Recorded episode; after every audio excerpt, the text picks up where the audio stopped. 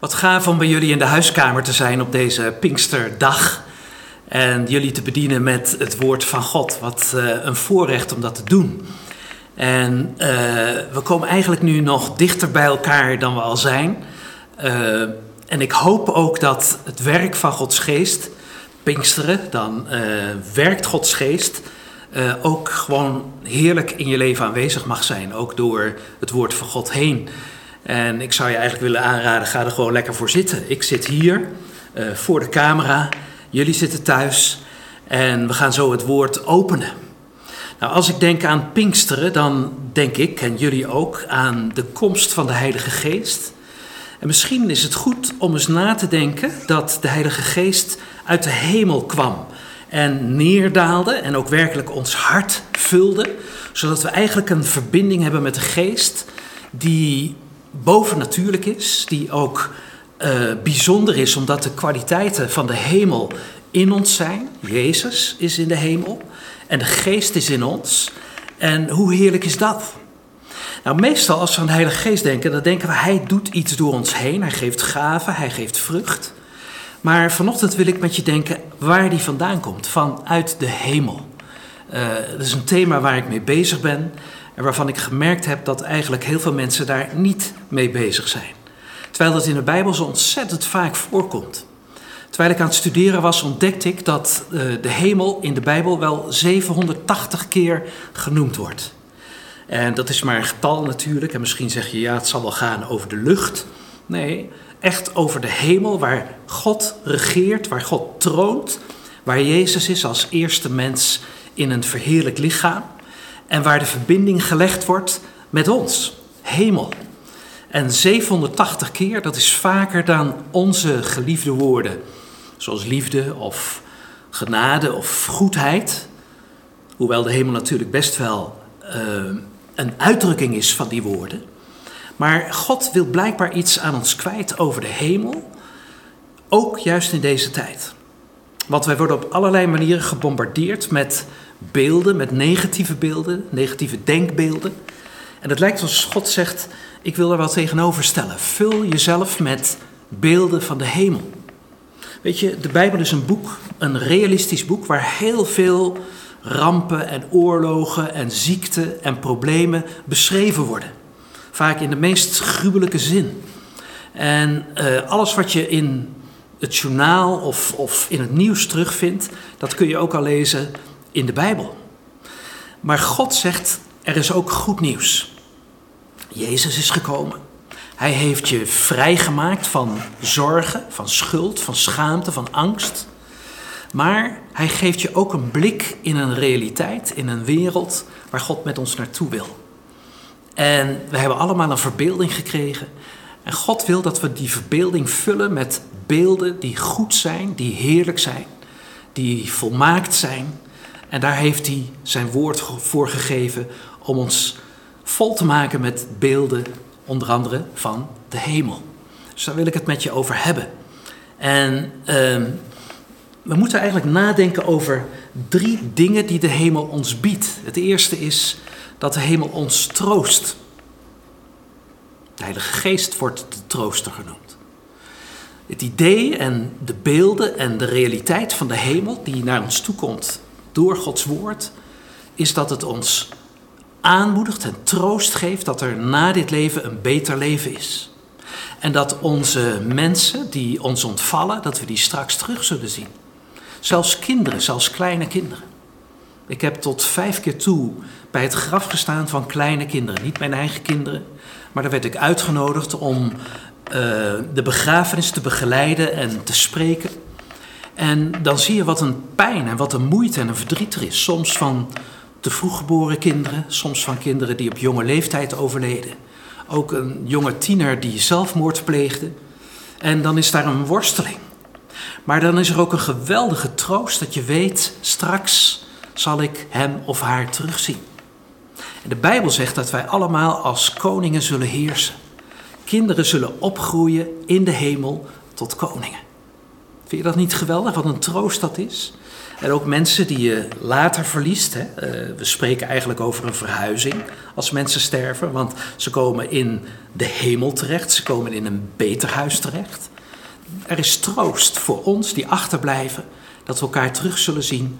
En die troost kan zelfs blijdschap worden. Uh, het idee dat je naar een beter leven toe gaat. Geweldig is dat. Dat is wat de hemel ons biedt en waar we mee bezig mogen zijn. Hemel is ook een plek waar we over na mogen denken die anders is, die heerlijker is dan hier.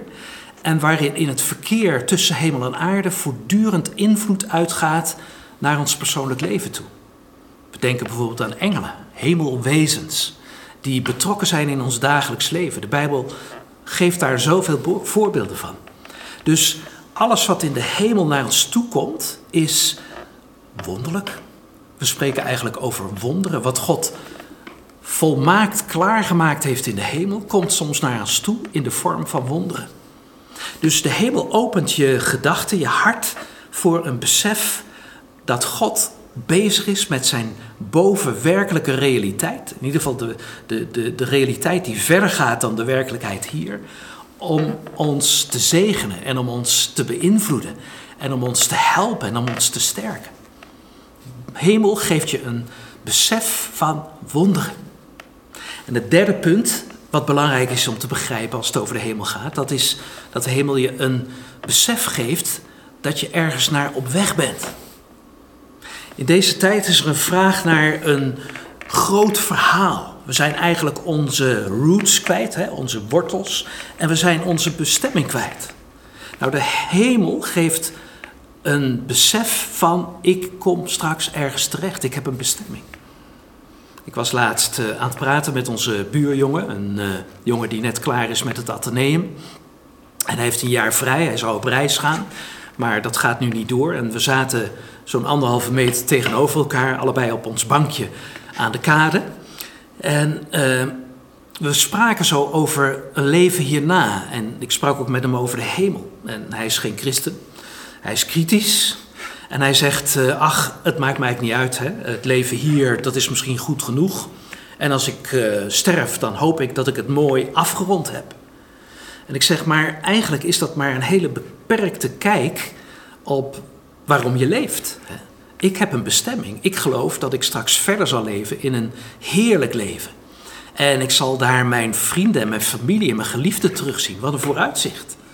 En het belangrijkste wat ik daar tegen zal komen, of wie ik daar tegen zal komen, is mijn beste vriend. Dat is Jezus. Nou, dat is mijn bestemming. En ik vind het heerlijk om daarmee bezig te zijn. Ik was een jaar of negen toen ik uh, van de rand van de dood werd weggehaald door God zelf. Ik uh, had een ongeluk uh, op, op een van de hoofdstraten in Utrecht. Ik werd aangereden als jongetje, van mijn fiets afgesmeten en ik lag drie meter verderop in de berm. En ik heb drie dagen bewusteloos gelegen. Ik denk dat we nu zouden zeggen in coma. En mijn ouders, mijn moeder heeft voor mij gebeden. Toen ik daar op de grond lag, heeft ze Jezus aangeroepen. En die verbinding is daar sterk geworden. En God heeft me teruggeroepen. En misschien is dat wel een van de redenen waarom ik nu zeg: mijn leven is waardevol. Ik heb dicht bij de dood gestaan, maar ik heb een bestemming. En Jezus is mijn bestemming. Ik zal hem terugzien. Ik leef voor hem. En ik weet dat ik straks aan hem gelijk zal zijn. En ja, als ik dan met de hemel bezig ben, dan zie ik Jezus en dan denk ik, daar ben ik naar op weg. En dat gun ik iedereen. Nou, ik wil de Bijbel met je openen en ik doe dat kort. Ik wil vijf punten aanreiken waarin de Bijbel spreekt over wat de hemel is en wat we daar kunnen verwachten. Om eigenlijk je voorstellingsvermogen daarmee te voeden. Niet met die negatieve beelden, maar met dat waar God ons in leidt en waar je je voorstelling in kan gebruiken, je fantasie in kan gebruiken. Want God heeft dat gegeven om ons daarmee te voeden. En ik lees Openbaring 5, vers 13 en mijn eerste punt is dat de hele schepping God zal aanbidden. Jezus komt terug, er komt een nieuwe hemel, een nieuwe aarde en daar zal alles en iedereen betrokken zijn op God en op zijn grootheid en zal God aanbidden. En het zal eigenlijk zijn dat God alles rechtvaardigt, alles recht zet. De hemel, de aarde en de hele schepping. En ik lees dat in Openbaring 5, vers 13. Elk schepsel in de hemel en op aarde, onder de aarde en in de zee, dus alles en iedereen, alles en iedereen, dat staat er ook, hoorde ik zeggen, aan hem die op de troon zit en aan het lam komen de dank, de eer, de lof en de macht toe tot in eeuwigheid. Dus de Bijbel schetst een plaatje van een nieuwe realiteit. De hemel en de aarde zijn vernieuwd. En wat gebeurt er dan? Alles looft God. Ook het klimaat looft God. Ook de dieren die nu nog vaak op afstand staan, misschien zelfs je eigen huisdier. Er zal iets gebeuren waardoor alles gericht is op God en alles op zijn bestemming komt. Dat is wat de Bijbel ons schetst en waar we over na mogen denken, ook als we in de natuur bezig zijn. God heeft iets nieuws op het oog en alles is daarbij betrokken. Tweede punt is, we zullen in de hemel nog veel beter begrijpen wat Jezus voor ons heeft gedaan. In de hemel krijgen we beter inzicht op het kruis en wat Jezus daar heeft volbracht, zijn opstanding en alles wat daarmee te maken heeft. Genade wordt een nog grotere realiteit. En ik lees dat in hetzelfde gedeelte, openbaring 5, en dan vers 6. Midden voor de troon, tussen de vier wezens en de oudste, zag ik het lam staan. En het zag eruit alsof het geslacht was. Dus als je een blik in de hemel krijgt, zoals Johannes dat kreeg, die keek in de hemel rond, dan is daar Jezus in zijn bestaan in de hemel, maar ook met alles wat hij geweest is hier op aarde. Het lam als geslacht, met zijn wonden, met alles wat hij volbracht heeft. Zo zullen we Jezus zien. Zo zullen we Jezus zien. Ik heb een boek vertaald en uh, dat is ook uitgegeven inmiddels. Dat heet Hemels, van een vrouw die een reis door de hemel maakte in 1848, lang geleden. En sindsdien zijn er verschillende getuigenissen geweest van mensen die in de hemel mochten rondkijken, zoals dat ook door de profeten in de Bijbel gebeurde, door Paulus, door Johannes. En zij heeft dat ook meegemaakt. En het is een bijzonder verhaal, omdat ze en ziet wat er in de hemel gebeurt met ongeboren kinderen die gestorven zijn. Ze ziet hoe ze daar opgroeien, in die troost waar ik het over had, in die heerlijkheid. Maar wat ze ook ziet, en dat vind ik eigenlijk nog wel bijzonderer, dat is dat ze vanuit de hemel meemaakt wat er met Jezus gebeurde op aarde. Ze krijgt een hemels perspectief op uh, het werk wat Jezus op aarde deed tot en met zijn kruis en zijn opstanding. En wat ze dan ziet, dat is een personificatie, ziet eigenlijk een voorstelling van genade en recht. Ze ziet twee figuren die met elkaar discussiëren. Genade die discussieert met recht. En recht zegt, als mensen zondigen, dan hebben ze straf verdiend. En genade zegt, ja, maar er is ook vergeving. En dat wordt eigenlijk een soort strijd om zielen van mensen. En het is een dilemma waar zelfs de rechtspraak in onze tijd mee te maken heeft. Wat doen we? Welke straf delen we uit? En waar sommige uh, machthebbers boven staan en zeggen: Ik geef vrijspraak. Nou, dat is wat God graag wilde, maar er moest wel recht gedaan worden. Wat zij dan ziet, dat is dat recht en genade oplossen in Jezus. Als Jezus sterft aan het kruis, dan worden die twee in Jezus verenigd en dan kan God recht doen aan mensen. En genade kan zijn werk doen omdat Jezus alles heeft volbracht. Dat staat in dit boekje. En uh, een vriend van me die dat al twintig jaar geleden las in het Engels, hij kwam dat tegen op internet, uh, in dat oude Engels, die kwam naar me toe en die zegt, wil jij dat vertalen? In de taal van deze tijd. En ik zeg, ik vind het een geweldig boek, ik had het gelezen, dat wil ik graag doen. En een stichting was bereid om dat te betalen en om dat ook te drukken. En dat is de reden waarom we het nu gratis weggeven. We hebben er al 5000 van uitgedeeld. Mensen kunnen aanvragen, één voor zichzelf, één om weg te geven. En we hebben er al 5000 uitgedeeld in twee weken tijd. Dat is heel vers. En we zijn er weer 15.000 aan drukken, omdat het zo hard gaat. Geweldig evangelisatiemiddel in deze tijd. Snap je dat de hemel mij bezighoudt, ook door dit boek, hè, maar eigenlijk al veel langer in de studie die ik doe van de Bijbel. De hemel, daar zal de hele schepping God prijzen. En in de hemel zien we Jezus in het midden van de troon. Er staat hier voor de troon, maar in de grondtekst staat in het midden van de troon als het lam dat geslacht is. Jezus in zijn overgave is het hart van Gods regering vanuit de hemel. Als wij ons overgeven aan Jezus, zitten we in het hart van Gods regering.